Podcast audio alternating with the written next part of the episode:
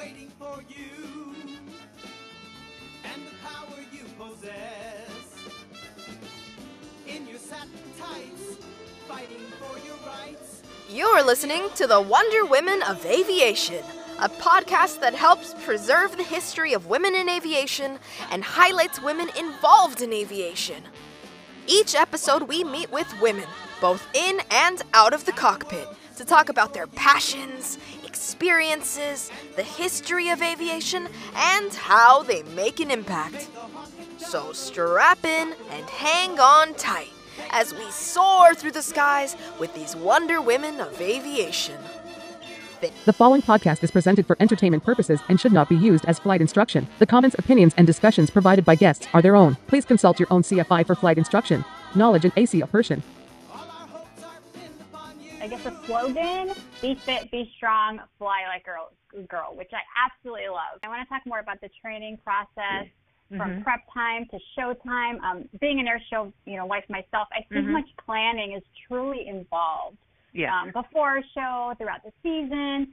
So I want to start with the physical aspect. I know G's um, can be taxing on the body. So how, what do you do to stay fit throughout your entire season? Well, that goes okay. So let me answer your first question. So be fit, be strong, fly like a girl.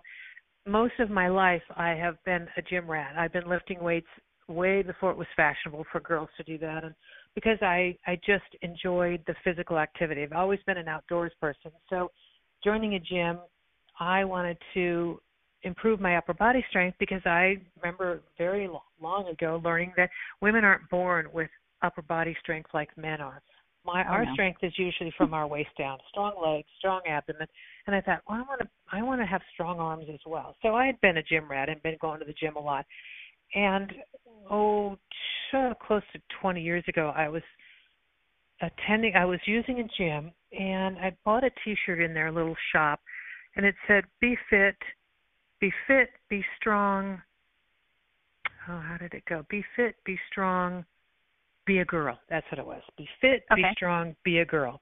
So I bought that T-shirt, and I, I, I remember one day I thought, I'm, I like that slogan. I thought that was pretty cool, and then all of a sudden one day I came up with, "Be fit, be strong, fly like a girl," and I thought that's pretty cool. And I, so I had a couple T-shirts made with that slogan on it, and I thought it kind of, it just kind of really struck a chord with me. It's uh, because flying aerobatics, you have to be fit and you have to be strong. And I thought, well, this is the perfect segue into what I do as a girl. You can't go out and fly aerobatics and not be fit and not be strong. It's just physically impossible. So I thought, what a better way to encourage women to not only fly, but to maintain a good body weight, be strong, eat well, be fit. And if you can do those two things or three things, then you can fly aerobatics like I do. You can't fly aerobatics if you're not fit and strong. So that goes right into you ask about the training and the getting prepared for air shows. The physical flying is about 10 minutes long. But when I throw the airplane around and do a tumble and I pull 8 Gs, that airplane weighs 2,000 pounds on the ground times 8 is 16,000 pounds. At any given moment, if I pull or push, I'm going to pull 8 Gs. So for a, a second or two, I need the strength to move that much weight through the sky.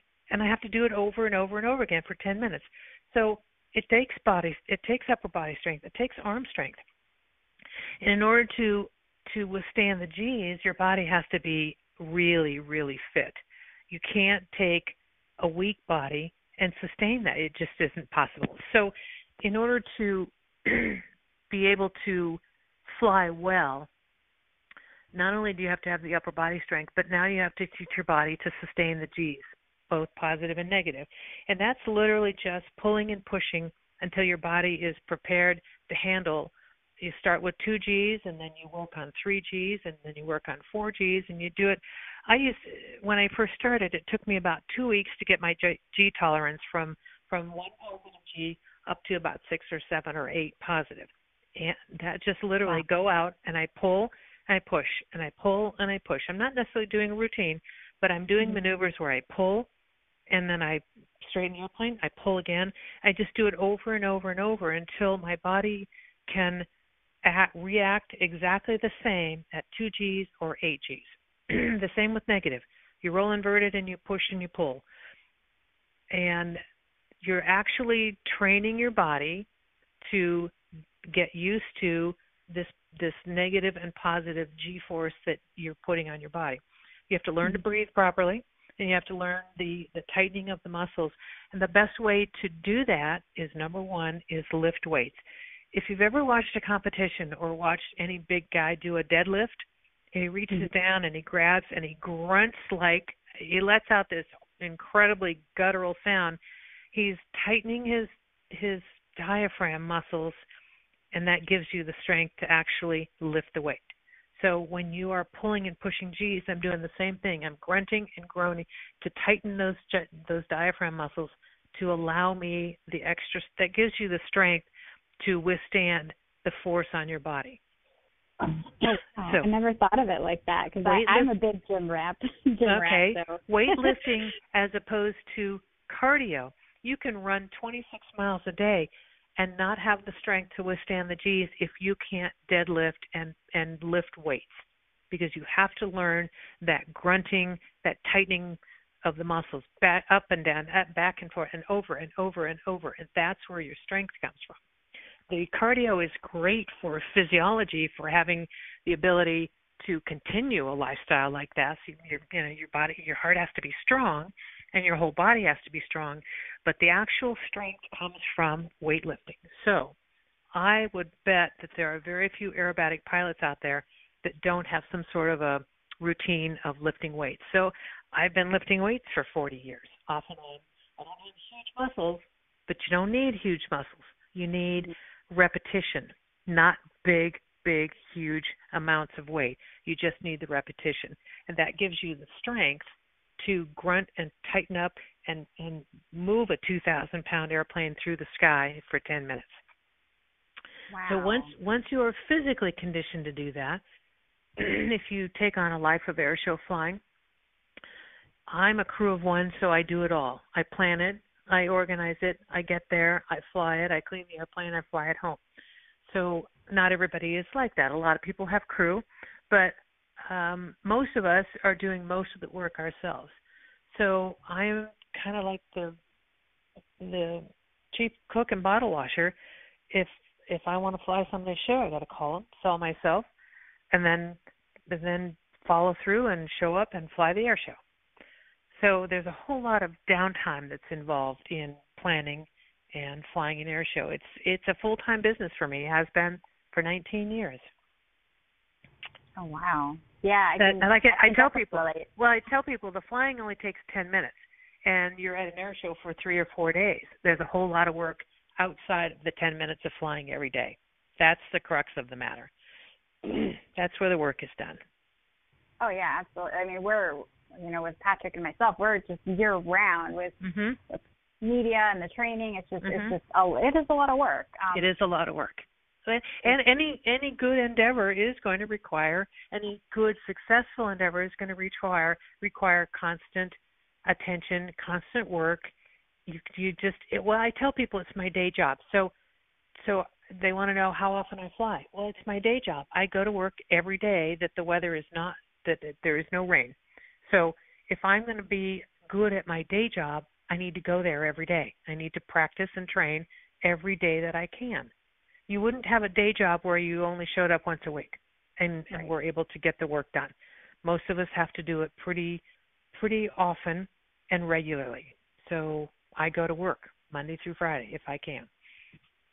if I can't fly, I'm at home at my computer working on paperwork or you know sending out media stuff or conversing with potential air shows that I you know hopefully um, get hired to fly. So when I'm not flying, I'm busy doing all the other paperwork, as you yeah. both probably know.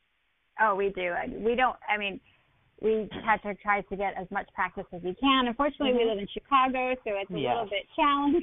Yes. but I mean, he does he does find ways. He does a lot of VR stuff. Um, yeah, and and he has he has a full time job, so and I, full-time they're flying. yeah, I don't have that extra full-time job. The flying for me is my full-time job. So I have one one less thing pulling at me than Patrick might have.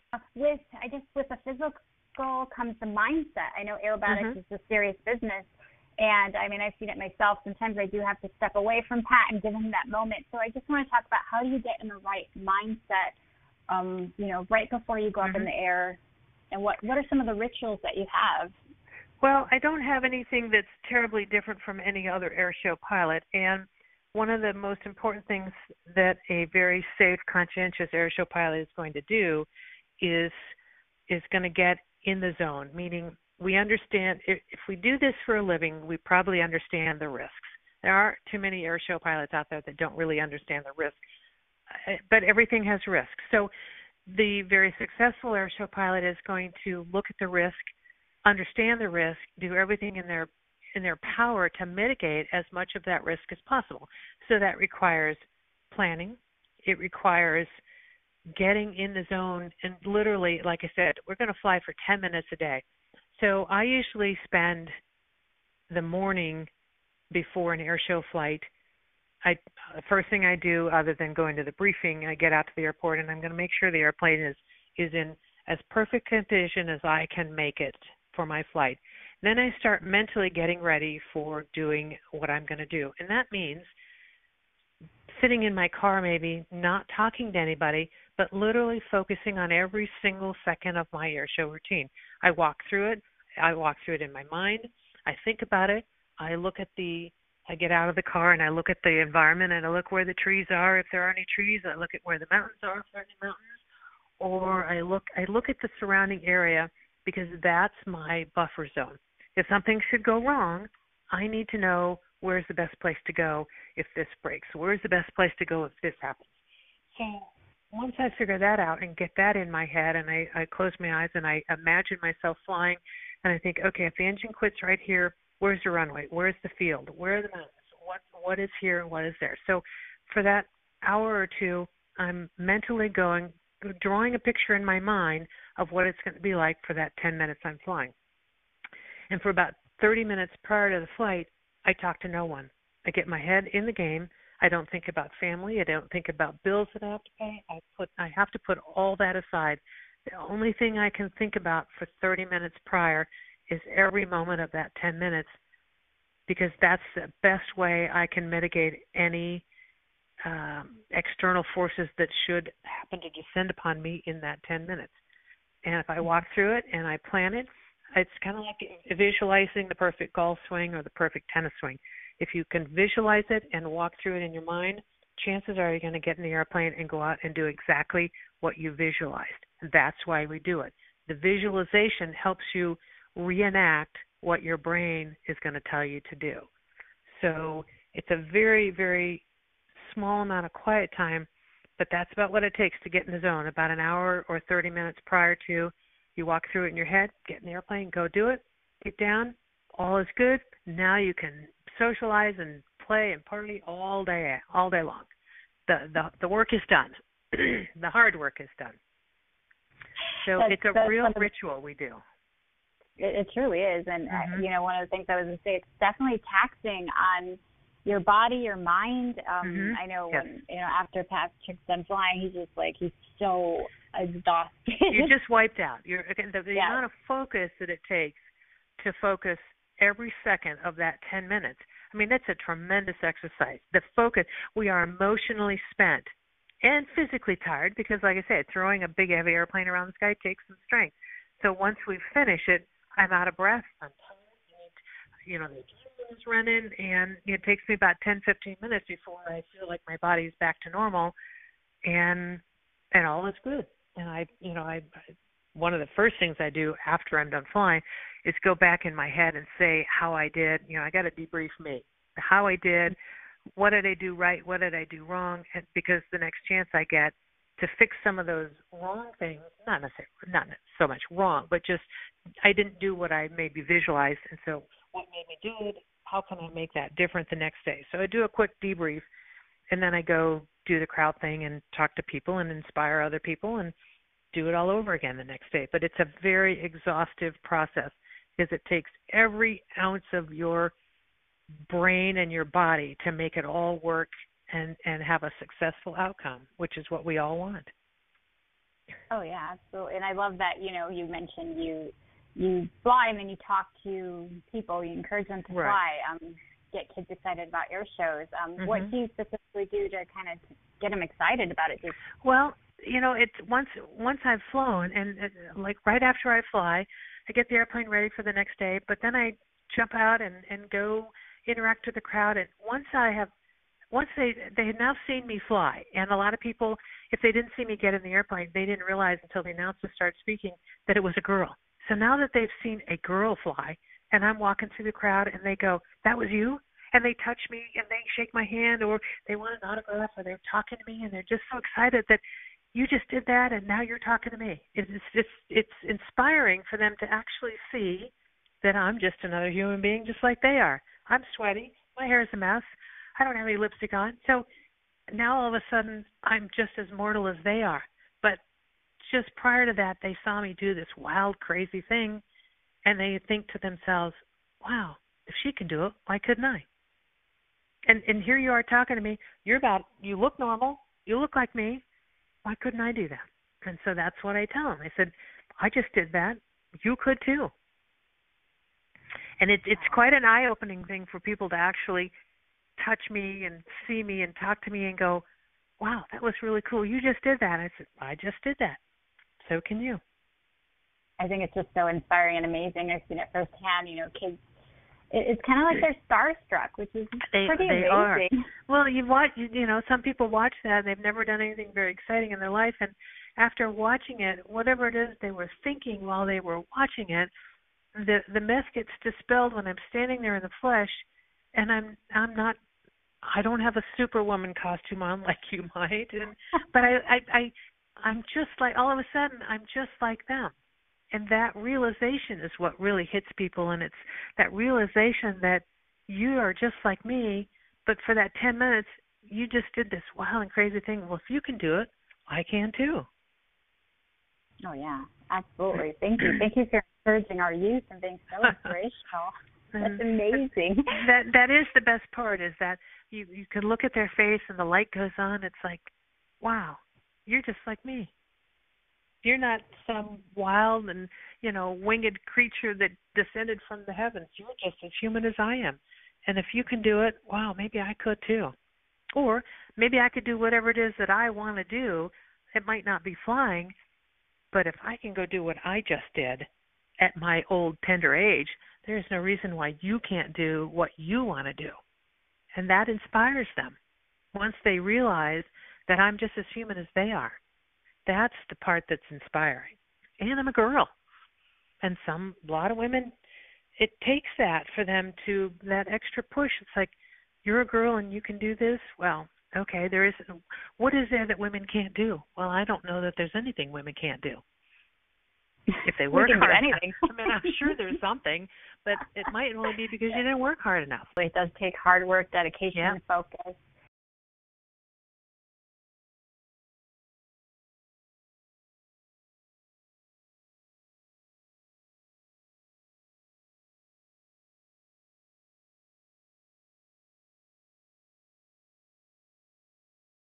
So if you weren't an air show pilot, what would you see yourself doing?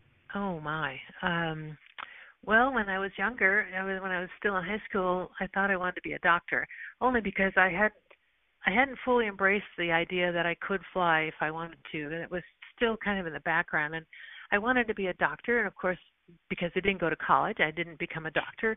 I don't know what I'd be doing if I.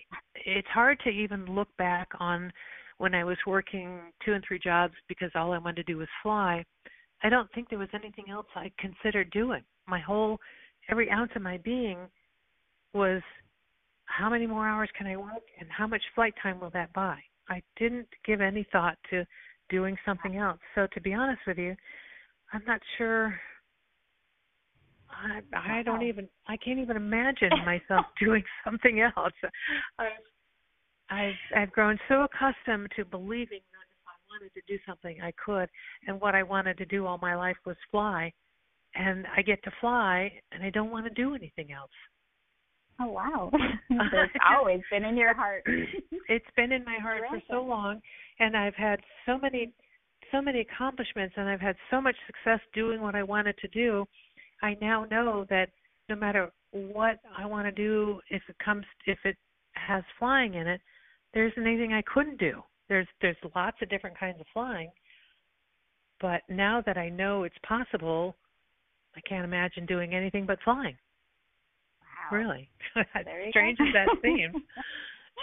that's and that well, that's what happens when you when you discover that you can be successful.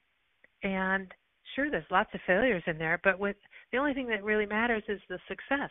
And the more you have success, the more you realize that that's all I want to I I want to do this so badly. I'm not going to do anything else because I know that it's possible because I have success. I don't I don't I don't have a plan B. I don't have a, a fallback to do because it doesn't occur to me that I can't do the flying that I want to do.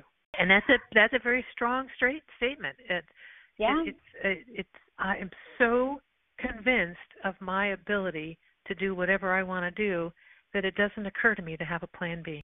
I'm all in and as long as I'm healthy and can do what I do, there's there's no flying that I couldn't possibly do.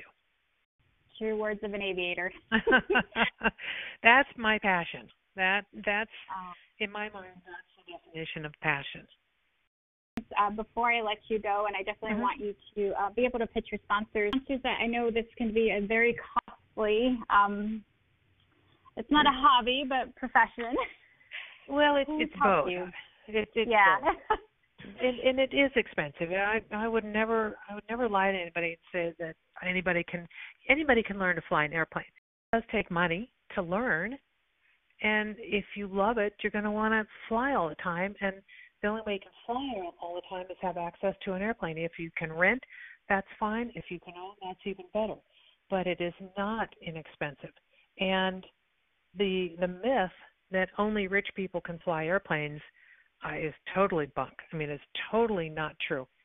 I look at, I tell people, I'm not rich. I never have been rich, but all the money I make goes to my quote unquote hobby, and it's become a full time job for me because all the money I have goes into my flying.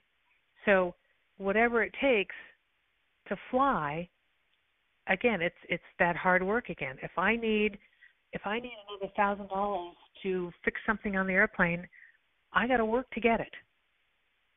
It doesn't occur to me not to just work to get it to fix that airplane. So it takes a lot of hard work, and you got to you got to spend all the money you have to make your passion happen. It is not cheap, and a lot of a lot of young people aren't don't gravitate to this business number one because they don't have a lot of money to spend on airplanes. You you have to you start at the beginning and you work and you work and you make a little more money. As you get older hopefully you make a little more money. Then you can have the money to spend on your hobby and make it either a, a full time business or just have it continue to be a hobby but it does take money oh yeah absolutely we it takes that. it takes money and yeah, and and anything well anything you do, if you wanted to ride motorcycle, it takes money. You got to put gas in a motorcycle, just like you got to put gas in an airplane, and it's not free. Like I said, I've experienced it firsthand myself, and I'm like, oh my gosh, it's yeah, it can be stressful, but um, yeah, it's definitely again goes back to hard work, dedication, yeah. and focus. Okay, fun questions. Like this mm-hmm. was a very fun interview, anyways. But I want to ask, um, what are your favorite airshow food, or what are your favorite foods while you're on the road? Because I know it's oh hard to stay healthy. Remember, I talked about that be fit, be strong stuff. Well, that yes. doesn't that doesn't include junk food and, and and carnival food, which is kind of what we get at air shows. But I will I will be honest and say I'm not the perfect eater ever. But when I'm at home, I have no excuse. I have to eat well and train hard. But when I go to an air show, it's just impossible to find really good food. I don't have the time or the energy to go find a good salad or you know something that's really good. So we end up eating donuts. So we eat hot dogs. We eat hamburgers and potato chips like it was going out of style. because we sweat so much and we need the salt. And I could eat my weight in potato chips, and it's a terrible downfall. Corn dogs, I would walk two miles to eat a corn dog. But do I, I don't do that when I'm at home, and it's, I if I come home and I have to confess to my husband all the bad stuff I ate, and that kind of washes me clean. It's like if if I don't tell him, the guilt will kill me. I'd say, "You can't believe I ate." I actually went to McDonald's yesterday because I was so hungry, and there was just no other place to get food. Now, yes, I could go to some grocery store and buy a nice baked chicken, but who does that? I don't have any silverware. It's like I'm so hungry right now, I could eat my leg. So I eat bad stuff, but I love it. Donuts at the briefing, um, corn Oh, dogs yeah. when I'm done flying, hot dogs, hamburger, oh, potato chips. After I've been flying, I've it's usually hot at an air show because we fly during the summertime, and we lose I lose so much salt that I could sit and eat four bags of potato chips one afternoon. another. Somebody look at me and go, "Are you okay?" "Well, I will be once I get this last bag of potato chips in me." Oh, So- yeah, I, I'm guilty. Guilty as it's charged. it's it's terrible and but i kind of sometimes i look at it well that's my reward for flying so well today i'm going to go eat four bags of barbecued potato chips because Okay. it's going to taste so good that's my comfort food that and a corn dog oh i'm in heaven It's well deserved. you put in the hard work. Oh, enjoy God. it. yes I don't blame you. Uh, favorite music? Favorite music? Well, I'm old, so I grew up with 60s, 70s, and 80s music. So my favorite music is old, but it's um high energy stuff. Um Oh, I don't know. I I I love country western when I'm in the mood for it. I love ZZ Top or Aerosmith or um sometimes I want to sit and listen to 60s music. I had a an older brother and sister who were in high school in the 60s, so I was a young girl listening to that music a lot when I was growing up. So that's kind of a a comfort music to me every now and then. But I love rock and roll. And then but then there are days when I want to hear the twang of George Strait and Alan Jackson. Sometimes I love to just listen to country music. I love the stories of country music. It's very very entertaining. Hmm. I love country myself, and people look at me like you're. Yeah. Um, if you, because I know you you travel a lot, um, Mhm. just in your your airplane. If you could only take three items with you, and I don't know Mhm. how much you can pack into your extra when you go on the road for weeks at a time, uh, what would those items be? Okay, first of all, I have to have a pair of flip flops. That would that absolutely is, is the first must. I could do without a lot of things, but but without my flip flops. So, if I could take three things, it would be a pair of leggings, a big a big loose T-shirt, and my flip flops, and I'm good. Well, now I'm sorry, I have to have a flight suit. So I- you know, without I I need certain things for the airplane and the air show, but the three additional things would be Okay. a pair of leggings, a big a big T-shirt, and my flip flops. Oh, that's my kind of girl. That's me. I live on flip flops, leggings, and a t-shirt. Yep. Yeah, that's that's that's my that's my my wardrobe for the day every day. Hey, I don't blame you. For those that want to learn more about you um, and I guess find your next shows, I'm not sure what your air show schedule looks like. I know it's been a challenging year. Where can they find you or where they, what shows do you have lined up?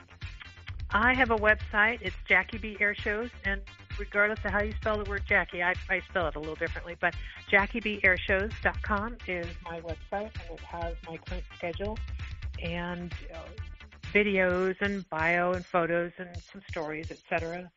And that would be the best place to go. My email and my phone number on there. If somebody wants to email me, they're perfectly welcome to. My phone number's on there. If somebody wanted to call me and ask me a question, absolutely welcome to do that as well. Are there any sponsors that have helped you along the way that you'd like to pitch? I have had a lot of support from some sponsors giving me products. I've never reached the level of having a cash sponsor, somebody actually paying me cash to put their name on the airplane, but I have had, had a tremendous amount of of help from Champion Aerospace and from Goodyear Tires and Aeroshell has helped me out a lot. I've had lots of help from Hooker Harness. A lot of the items that go in the airplane that we require on a regular basis, it all costs money. And if these companies weren't willing to give us their product, give me their product to help me save a few dollars, I wouldn't have been as successful as I am. So those those there have been a few companies. MT Propeller has been tremendously helpful to me over the years with broken propellers and replacement propellers. They've been a tremendous tremendous help to me. So the products that I've been able to to receive from these companies, it, it did make a big difference. Of course, you know, having the cash sponsor would have been even better, but that's that's kind of the holy grail of this business. So I didn't, I just never reached that level, unfortunately. But I'm still here. I want to thank you for taking the time to just allow our viewers to listen and get to know a little bit about who you are, aerobatics. So thank you. I appreciate this. This is definitely a fun interview. Well, thank you very much for wanting me, and it's been a pleasure. I I love talking about what I love, and that's the easiest thing in the world for me to do. And thank you very much for including me in your viewership. Thank you. And you are a true Wonder Woman of aviation. So for this. Thanks for listening. If you enjoyed this episode and you'd like to help support the podcast, please share it with others or post about it on social media. To catch all the latest from me, you can follow me on Instagram at Natalie7170. Thanks again, and I'll see you next time.